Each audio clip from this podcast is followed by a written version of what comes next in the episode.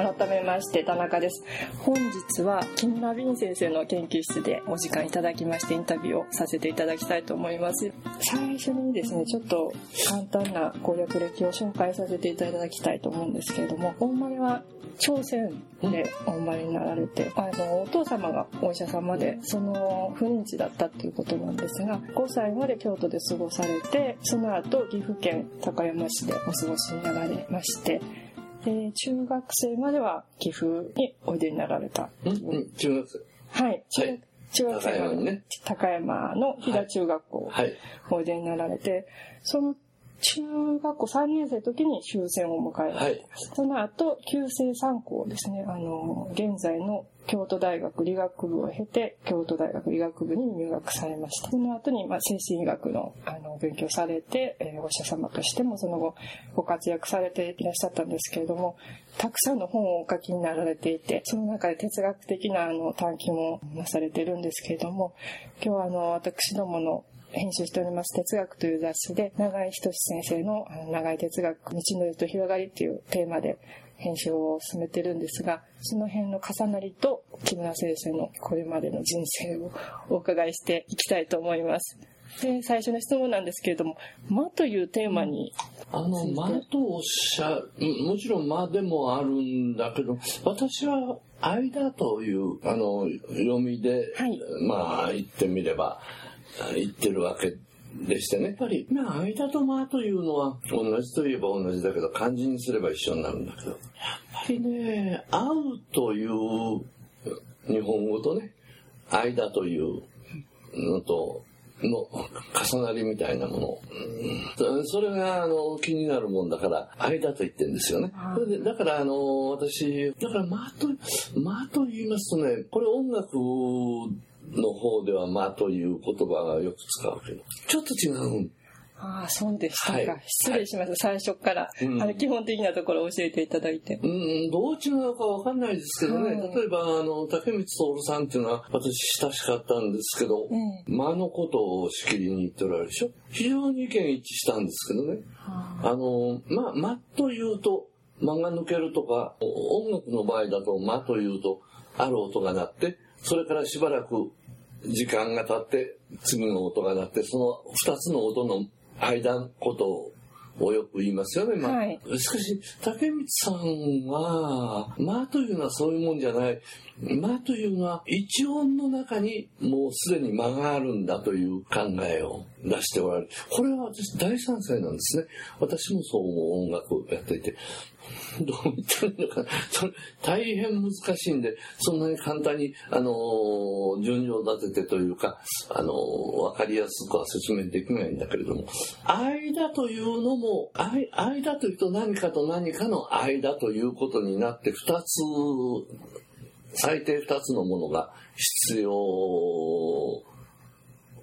に思えるんだけれども、その二つのものが合う場所は一つなんで、そうですね、そう、そういう点で間と間というのは近いといえば近いなはい。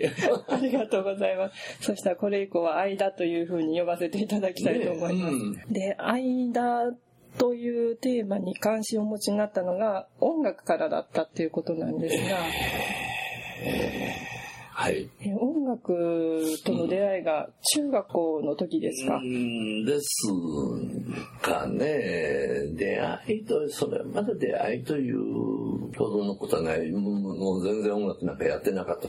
ただ私の父親が高山の、あの、日赤、赤十字病院の院長をしてたんですがね、はい、その副院長さんというのはもちろんおられて、やはり京都から赴任して来られた方なんだ。けど、はい、その方のお嬢さんに、私同級生、うん、小学校の同級生で、ピアノのとても上手な方がおられたんですよ。それでね、ああ、いいなと思ってね、あの、弾けるようになったらいいのになとこう思ってた時期が、これは中学、小学校の頃かな、中学というよりは。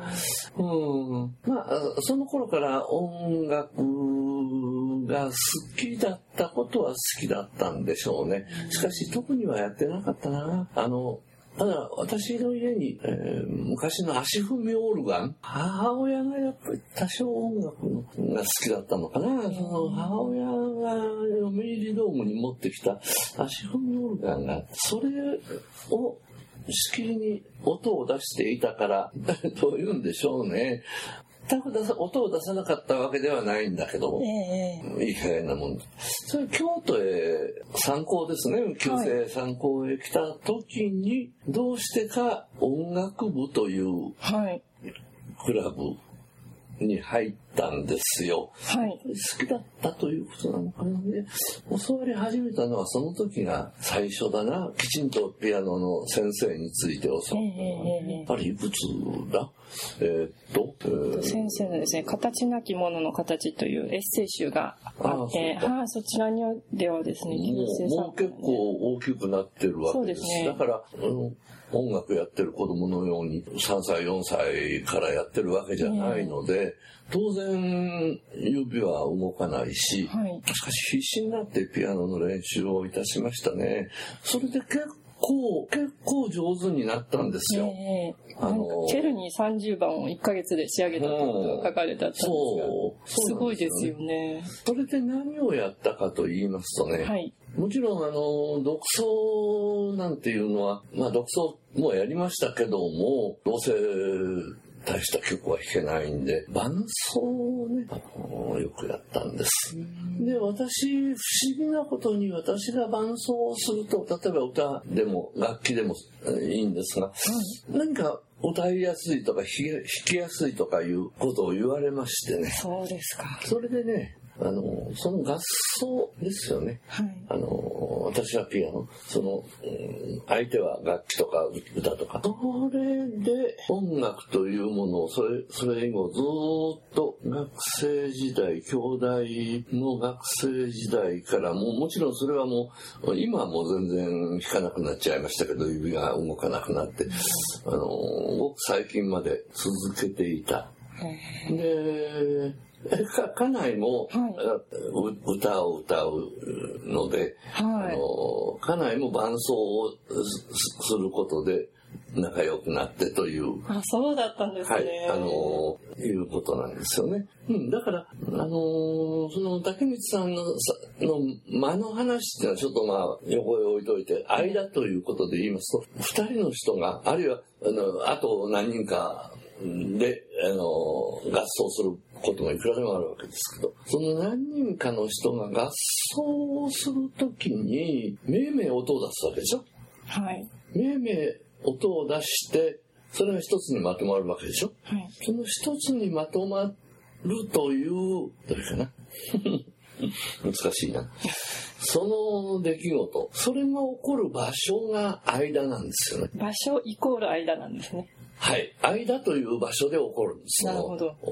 音が合うとか合わないとかいうことがね。はい、その場所というのは空間的な場所なんですか？時間的な場所なんでしょうか？まあ、どっちでもいいんだけど。えー、その瞬間にぴたりと、それぞれの音が合う瞬間であり、空間的な場所であるということですか、ね、合うと言っても決して瞬間じゃないですよ。えー、だから、むしろどっちだということを言われれば空間的な感じの方が強いかな、どっちかですね。うん。決してそんなにメトロノームで合わせるような、はい、あのー、きちんとした相方ではないのです。そういう相方だと非常につまんないんです。どっかずれがないとね。はい。うん、私、あの、まあ、今のはピアノの話だけど、しばらくしてからというか、もう医者になっちゃってから、はい、精神科の医者になっちゃってからね、三味線を習ったことがあるんです。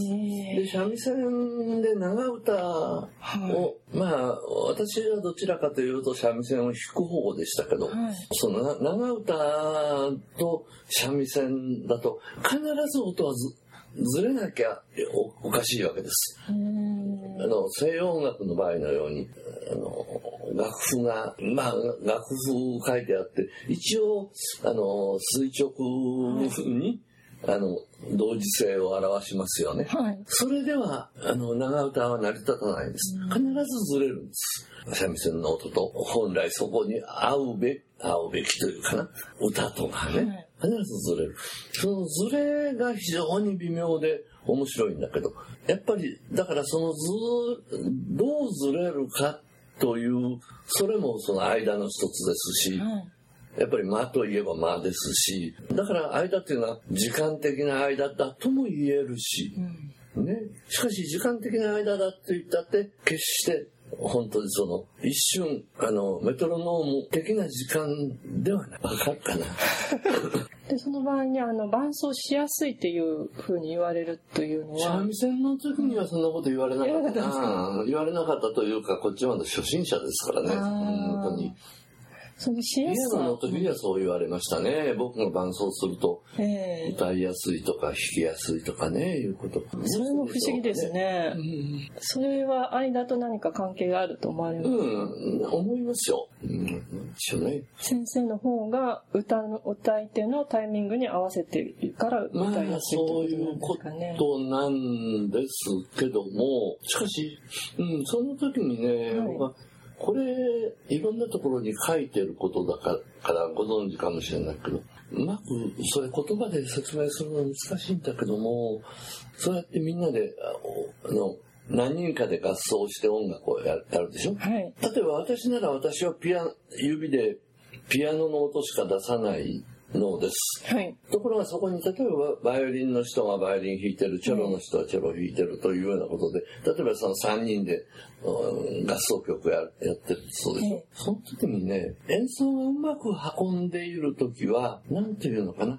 音楽というのはね、音楽というのは、あのー、これは一人で鼻歌歌ってる時でも同じことなんですが、はい、これまでやってきた音楽、これまでの音、はいの流れ、それを今後も続けるわけでしょ？はい、そこに過去、現在、未来で音は流れていきますね。はい、ところが合奏の場合ももちろんそうなんです。合奏の場合も例えば3人でやってれば、はい、3人の過去、現在、未来が曲としてまとまるんですけども、どったらいいかな？そうなりますとね、私はまあピアノを弾いてる。はい、その私のピアノを次ど、どんな音を出すかを引っ張ってくれるもの。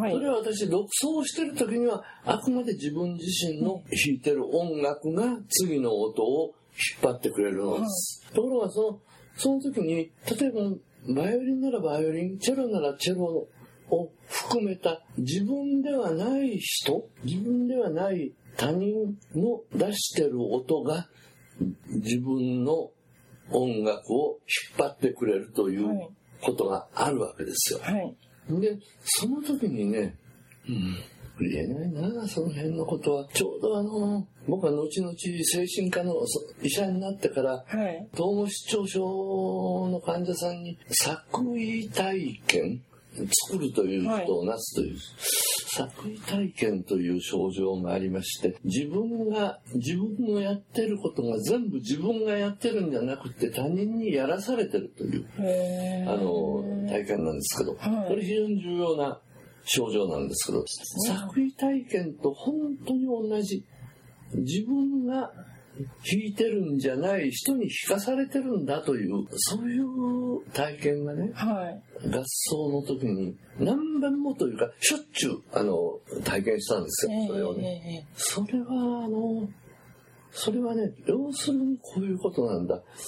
例えば3人の人が合奏してるのは、はい、3人の3つの、まあ、主体というか、はいが、あの、それぞれ、まあ、間主体的、相互主体的なんて言い方しますね。はい、主体同士が働き合って、うん、曲を演奏してるんじゃなくて、うん、そうではなくて、主体以前のと言った方がいいんだろうな。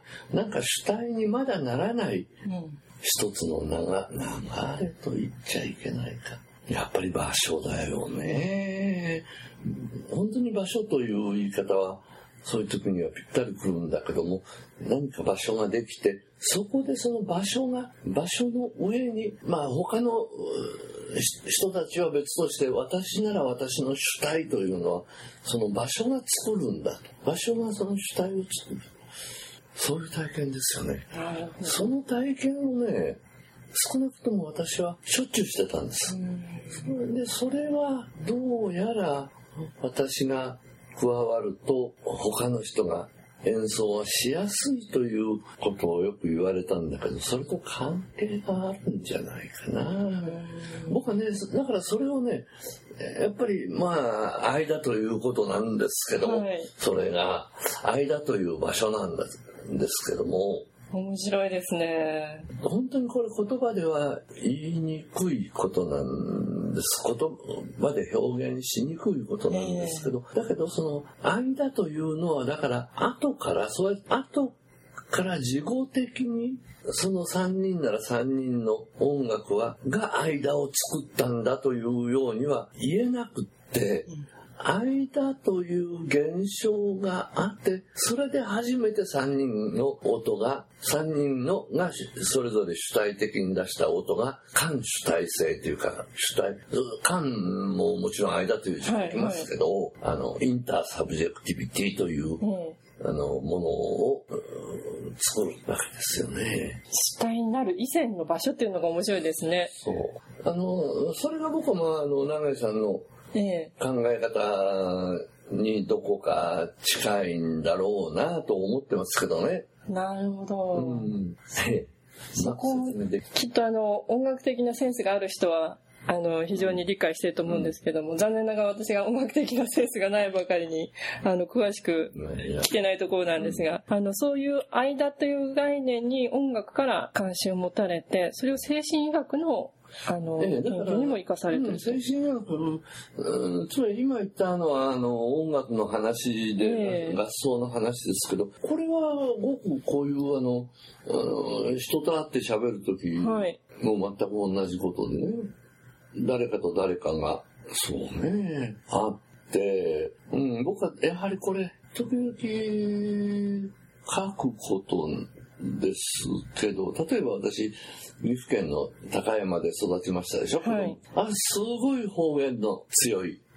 ところなんです、高山弁っていうのは。はい、で僕は家庭の中ではあの父親は和歌山母親も和歌山だから大体関西和歌山弁が多かったんだけど、はい、家の中で。だから私も和歌山弁でも、家の言葉は和歌山弁、外へ一歩出たら高山弁でしょ？それは二つは全然違うんですね。もう全然違うんです。それね、ところが、もう、高山を離れて長くなってた、私が京都で、はい、あの、医者をやってる時なんかでも、偶然、偶然というか、あの、昔の友達と会うことがあるじゃないですか。はいはいはい。そうやって、昔の人と会った時には、本当に本能的にというかな、高山弁になるんですね。高山弁でが出てくる。それで高山、もちろん話題もその高山の話も出てくるけれども、で、高山弁になると、もう全然もう空気が違っちゃうんですよ。ええー、わかります。私も地方出身者なのでわかります。はい。それでね、あの、それも場所ができる方が先なんです。ああ、なるほど。ね。あのー、会った瞬間に場所ができるわけですね。方言を話さなきゃいけないという。いけないじゃないですね。て、もう方言が出てきちゃうわけですよ。そうですね。話さざるを得ない場所が。ね、ええ。だからね、それで初めて二人の会話が成り立つでしょ。うん、別に方言話さなくても、普通の会話でも同じだと思うんです。二、人が出会った瞬間というか、間というのができちゃって、その間がいろいろ話を紡ぎ出す。精神科なんていうのは、それで成り立っている仕事ですから、臨床患者さんと私との二人の会話が、からもことことが始まるので会話がなきゃ何も始まらない。京都弁を普段は話されるんですか？そうすると京都にうん大体京都弁ですね。あそうですか、うん、で今はちょっと私に合わせていただいてる感じあそうだろうな、うん、なるほど。私もちょっとこちらに来て別の場所で京都出身の方とお話ししたのであ京都弁の方はい。そうなんです、うん、私の母が京都出身なので京都に来るとなんかあ京都弁アクセントですごく引っ張られる感じがあって、それでちょっと冒頭変なアクセントだったんですけれども、あの、うん、わかります、その僕はね、はい、そういう方言に関してはもう、えー、全くどう言ったらいいのかな。無国籍というのか、いろんなところで生活しましたから。はい。最初が岐阜の高山市で、はい、そのご家庭内では和歌山弁で、小学校のお友達とは飛騨弁で、で、その後、えっ、ー、と、京都に移られた時には京都弁になり。でしょうね。はい。で、名古屋にも行かれてますね。名古屋で、お仕事で。十何年名古屋にいましたから。ええー、その時は名古屋弁をお話しになまあ、名古屋弁的な名古名古屋弁のことは話してたろうな。ええー、患者さんが名古屋弁でお話しされるので、えーえー、先生もそれに合わせてっていう感じで。で、その後また京都に戻られてるんですよね。ということはちょっと待ってください。5個。本当に無国籍なんだ。面白いですね。はい、でそこのそのイントネーション合わせるっていう能力っていうのは？合わせるなんていう努力はしたことがない。でも音楽的な才能が終わりになったからそれが可能になってるじゃないですかね。私もあの、いろんな方にお会いするんですけど、男性の方であの、いろんなイントネーションを使い分けられる方ってあんまりお会いしたことがないんですね。はい。女性はその辺なんか器用に使い分けられる方を知ってるんですけど、今日はちょっと珍しい。木村先生のお話を伺えて、あの、興味深かったんですが、で、あの、間の話に戻りりますと、はい、えっ、ー、と、音楽の中で間の話に関心を持たれて、中心的な概念を精神学の分野でも何かのヒントにされて使われていたということなんですが、その中で長い哲学との出会いもあったっていうことですだから出会いなんていう出会いはないんですよ。えー、あのー、永井さんという人が、まあ、こんな話してるんだなっていうことは、えー、まあもちろん聞きますよね。いつぐらいだったんですか？その小耳に挟まれたのは。いつ頃だったか忘れました。えー、確かどっかで永井さん自身が日村便っていう人がなんか事故ということで書いてるらしいけど、それを読んでイライラしたから、自分の哲学を始めたんだというようなこと、どっかで書いてるらしい。そうですか。うん、で、その言葉をまた、木村先生も読みになって。うん、それを見せてもらって読んだかもしれないな。そうですか。長井さんの本はたくさん持ってるんですよ。ただ、ちっとも読まないだけで。なるほど。うん。あの、長井先生にこの間インタビューさせていただいた時にですね、ちょっとあの、木村先生の生い立ちと重なる部分があったので、あの、ご紹介したいなと思うんですが、あの、幼少期に長井先生ご自身は、お母様に消極的だって言われたそうで、で、その消極的な性格を直すために、知らない人にこう、通りを歩く知らない人に道を聞くっていう訓練をさせられたそうなんです。何をさせられた？あの、道を聞く訓練ですね。道を聞く訓練はい。そうしたところですね、うん道を聞くっていう行為がすごく楽しくなっちゃった。本当は消極的だったはずなのに、積極的に人と話したいっていう、うん、その両方の面を持ち合わせて、あの、後々その二重性が自分にあるんじゃないかっていうことをおっしゃってるんですけども、うん、その二重性の元になった体験がそれなんじゃないかっていうことをおっしゃっていて。はい。それがすごく面白い話だなと思って伺ってたんですけども。いや、二重性は必ずあるわけですよね。えーそのことをですね、あの、コンプレックスの過剰克服っていう言い方をされてるんですけども、で、そのお話と似た話が木村先生のエッセイにも書かれてあって、あの、小学校5年生の時に崖から転落された話ですね。岩に頭をつけてしまって、はい、あれ、あれひどかったな。うん、今でも多分、僕は、あのー、その頃からじゃないかと思うんですけど、えー、記憶力がひどく悪いんですよ。だから、どうもその時の後遺症じゃないでしょうかと思って。なるほど。うん、その前後で性格的なものも変わってしまったってことが書かれたんですが。えー、どうだろうな、性格、性格が変わったかな。えー、その、それからあとちょっと、明るくなったかもしれませんね。うん、それすごく印象に残ったエピソードで、あの、アドラーの精神分析で言うと、課題章だっていうことが書かれてあったんですが。僕が書いてはい、書かれてありましたね。うん、はい。なので、あの、長井先生のその幼少期のお話と何か近いものがあるなと。全然忘れてる。そうですか。あの、二重性の性格っていうところでですね、はい。あの、重な部分があるんじゃないかなと思ったんですが、そういう二重性が自分にあるっていうことを意識されない方が多いと思うんですけども、か。僕は二十歳ということを絶えず意識しますね。えー、うん、その辺がこう、近いところなんじゃないかなと思って、うん、はい、拝見しました。今、結局、長井さん的な言い方をすると、えー、まあ私として振る舞っている振る舞いの他に、もう一つ別の私というのが必ずあると思いますね。あの、分裂してるといえば分裂してる。アクチュアルな私とバーチャルな私という言い方を僕はしてますけど。はい。永井さん、アクチュアルとリアルという言い方がありますかな。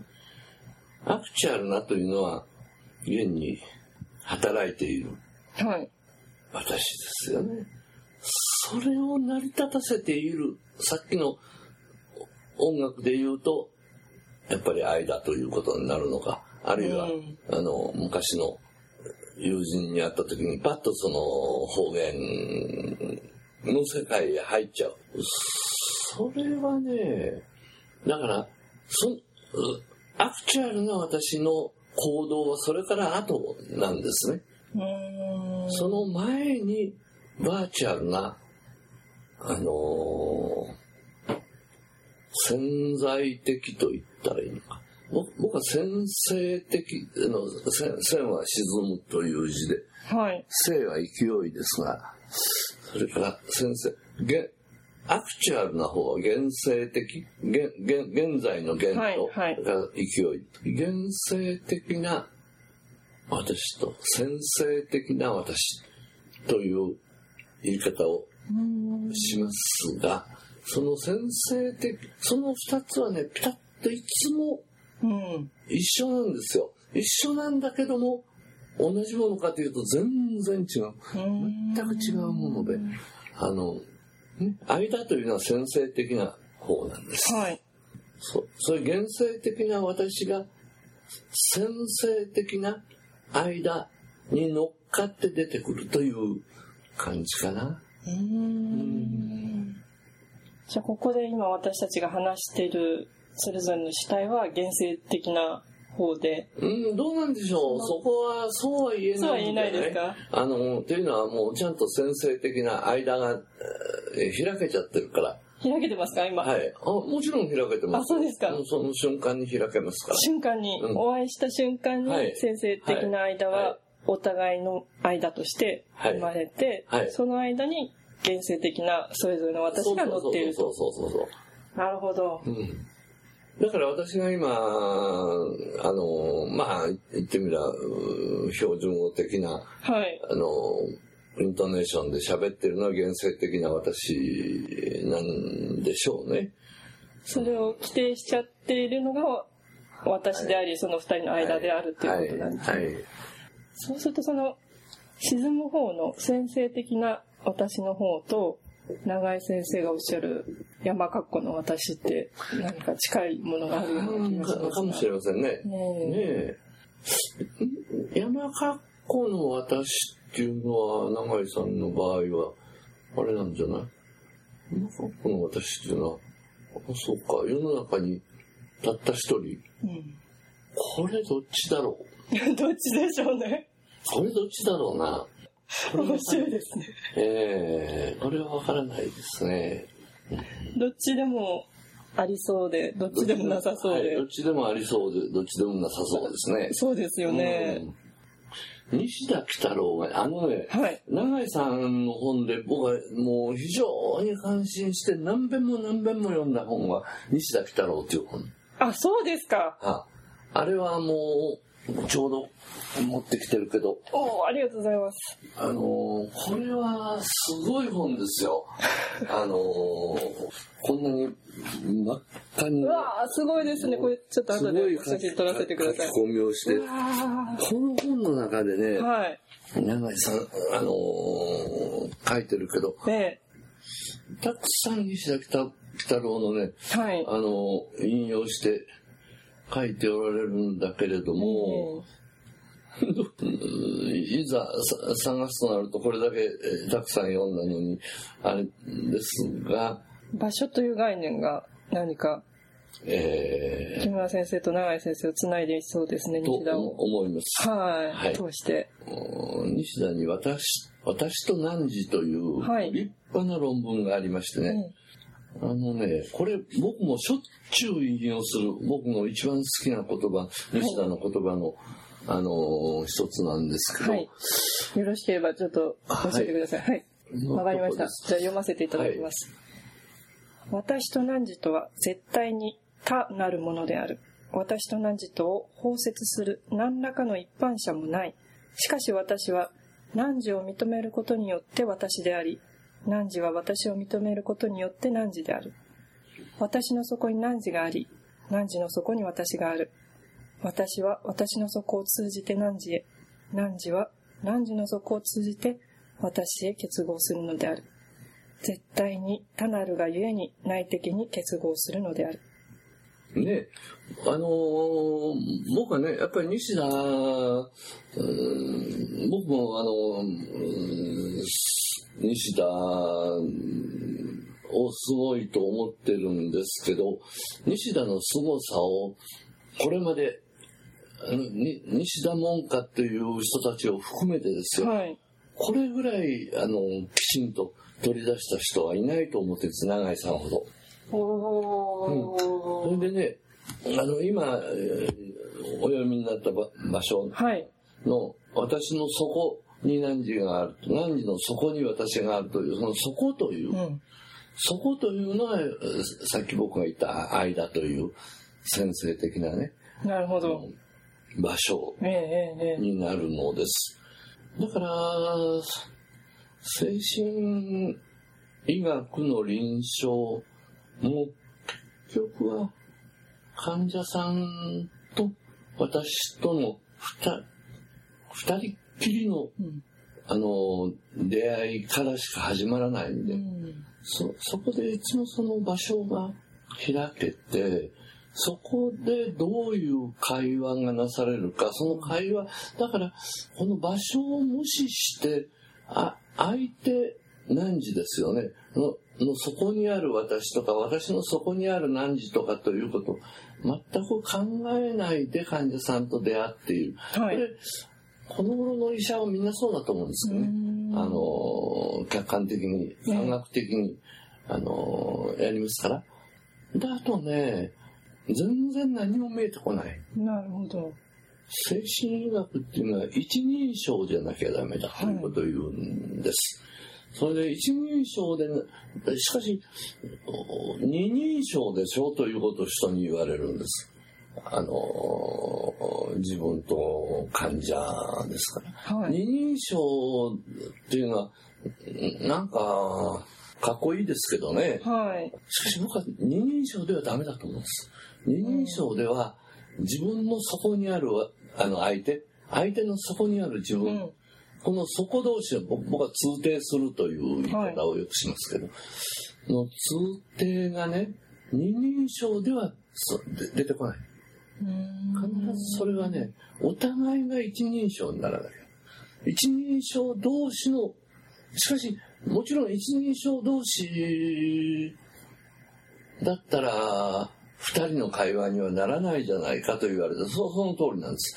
その通りなんですけど、アクチュアリティ、現生体ので見れば、もちろん二人称、はい、あるいはそれをもっと科学的に客観的に、ね、医者が患者という三人称と出会っているという見方だってできるわけです。はい、この場合は、僕はあの、僕の言葉で言うと、リアリティという、あの、なんていうのか、それちょっと、まあ、リアリティという言葉を使いますけどね。はいリアリティはもう問題外なんですね。そうですか。問題外なんですよ。そのアクチュアリティとバーチャリティ。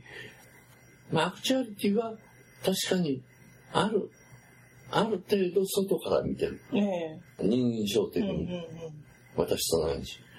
その底にあるバーチャリティはもう私と私なんです。完全に。お互い私同士なんです。私と私がぶつかって、私と私が交わり合って、それをやらないと精神科の診察はできない。これはもう僕はその音楽をやってて合奏音楽で学んだことですね。はあうん、全部つながってるんですね、そこで。そうそうそうなるほど。最近よくあのお医者様がディスプレイにばっかり向かわれてて、そうそうそうそう。あの人の顔を見て話さないってそれは三人称のリアリティの方だな。ええーね、批判がありますけども、ね、それはもう問題外の方ですね。まあ全然問題外の方で。もう。で、顔を見て話してる中でも、お互いを二人称扱いをしている段階ではまだ足りないと。と思います。なるほど。はい。あの診断を下すんであれば、うん、お互い一人称になって、うん、その底を流れる間というものを意識しなければ、うん、何らかの異常性は見えてこないということです。と間の話から今ですね長い哲学と木村先生の倍開口になる西田喜太郎の「私と汝」という言葉を紹介させていただいたんですが、えー、場所というものと私同士を通底する間っていうところが、木村先生と西田哲学との接点うん、そうですね。はいあのー、もちろん場所というのは西田の場合は、かなり西田の非常に重要な概念ですけども、主語的な、まあ、西田は私というの普通は自己というのは主語的自己と、述語的自己その術語的事故というのを場所的事故とも言うわけなんですよ。その主語的術語的っていうのは、まあ、アリストテレスあたりから来た言葉なんだろうと思います。西洋には、の言葉には主語がありますでしょ。はい。日本語には主語がありませんよね。うんうん、それ非常に重要なこと。西田はそそのことは言ってないけど、非常に重要なことです。その、主語があると、主語というのは必ずあの、私は音楽を聴くという、まあ、聞くという他動詞の場合、主語があるとそういう形で能動形の文章ができますよね。はい、それ、ひっくり返すと、音楽がを主語に持って、はい、私によって聞かれるという受動形もの文章もできますよね。はい。西洋にはこの二つしかないのです。能動形と受動形しか。ところがね、はい、西洋語の、西洋語っていうのは難しいけど、まあまあ西洋語でいいや。西洋語の、あのー、古い形というのは、インドヨーロッパ語族という語族がありまして、インド、ヨーロッパ、ある簡単にはイン王語族というな、インインドのインと、はい、あの、欧は欧州の欧ですね。印欧語族。はい。その印欧語族っていうのは非常に古い形として、そういう言葉を話されていた時代がありまして、この印欧語族には主語がなかった。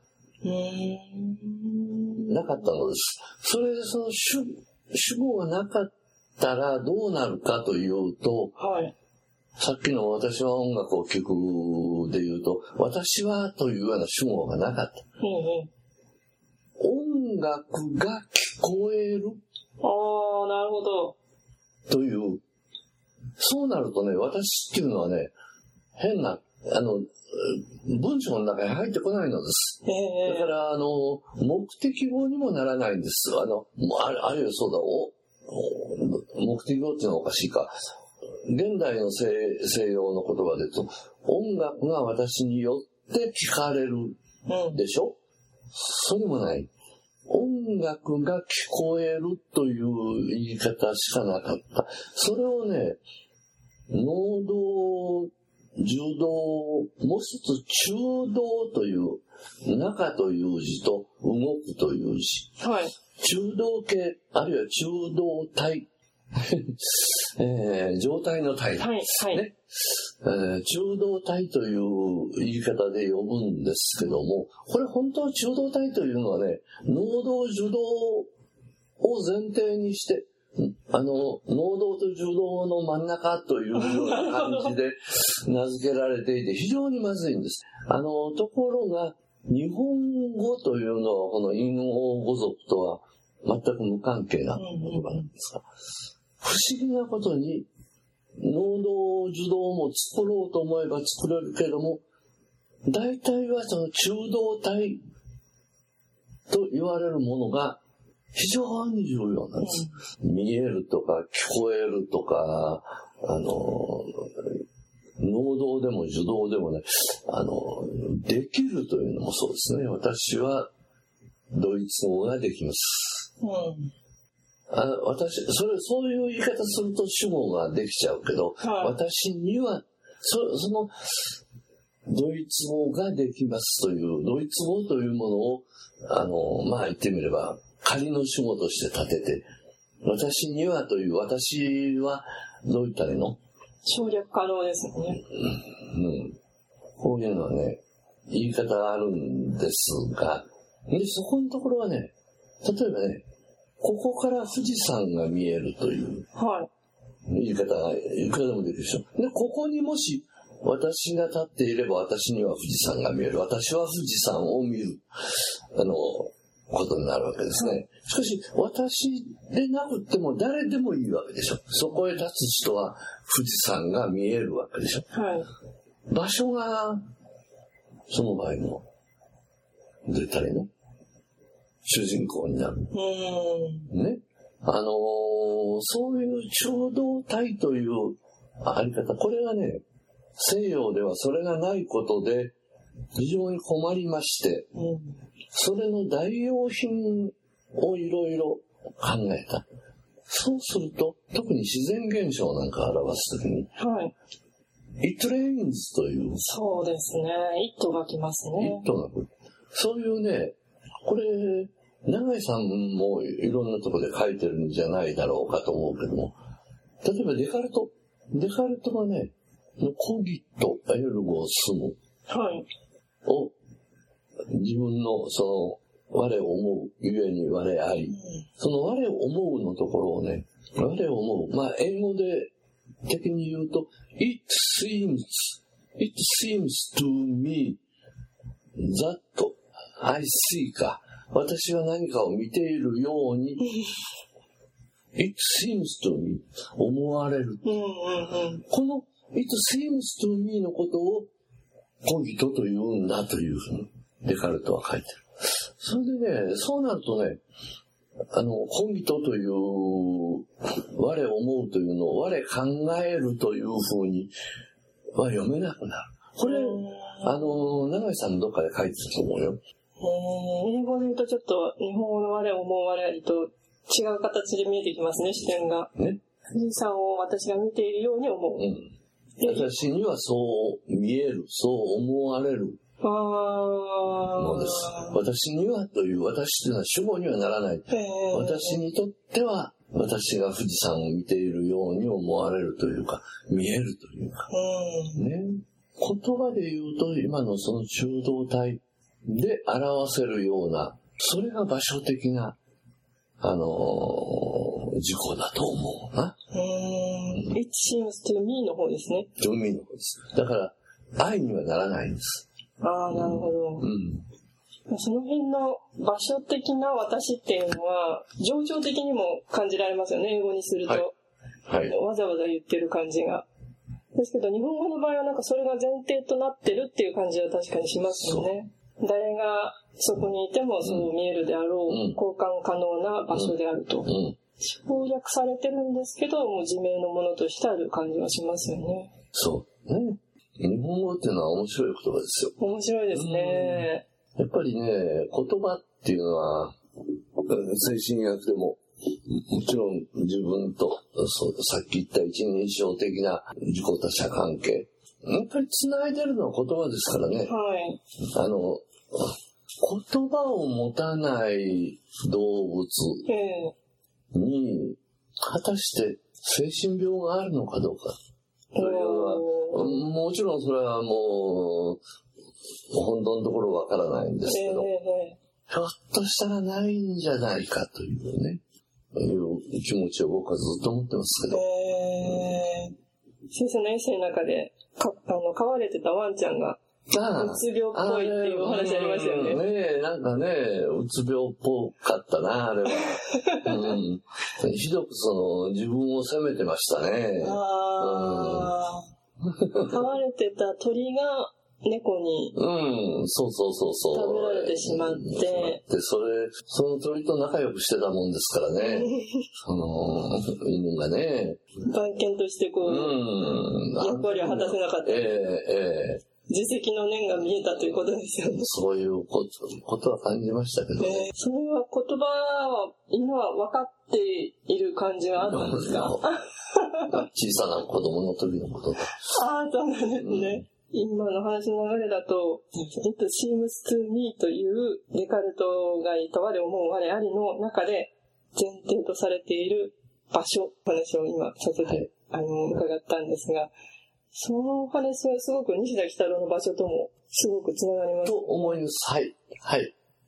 で、長井仁さんもその場所についてすごくクリアに書かれていて、はい。木村先生は長井仁さんが解説されてる西田本をすごく評価されてると。はい、はいもうなんか西田を長井さんっていうのは特別扱いしてるみたいですね。ああの、化け物みたいな人だという西田のことをね。褒め方というか、えー、をしてますね。西田喜太郎を長井流に解説された本に、木村先生も参考にされた点があったということです、うん、まあ、西田をこういう読み方で読んだ人っていうのはあんまりないから、えーえー、あの、ひどく僕にとっていい勉強になりました。うん、場所の話、うん、場所の話ね。というのよりは私と意見が全く一致したからということなんだろうか。こういう見方をする人が他にあったということ。長井先生ってすごく不思議な魅力をお持ちの方で、山この私という、あの概念を出されてるので、すごく自己アピールという意味でなされる方だっていうことを思われがちなんですが、全然そうではなくて。そうではないよね。はい。もうそれこそ今の間の話で、犬の気持ちもすごくわかる方です。し、赤ちゃんの気持ちもわかる方です。し、小さな子供と遊ぶのもすごい得意な方ですし、そういう面で、すいませんね。うん、先生のおっしゃる伴奏のうまさみたいなものがおありな方なんですけど、うん、一方でその、私がこの場所から見開けてる私としてあるっていうところも、同時にこう、お持ちの方で、それがすごく魅力であり、不思議な点だなっていうことを感じていまして、その間の方を西田喜太郎の本の中で洞察されている長井先生のあのお話を木村先生が評価されていると。うん、そうなんですよ。ありがとうございます。今日は音楽から始まって、間に行って、患者と一緒の話になって、最後は西田の話、うん、少し長井先生が重なった部分があったんですが、うん、今日近いね長井さんのことはあんまり話せなかった。ありがとうございました。いやいやいやいや。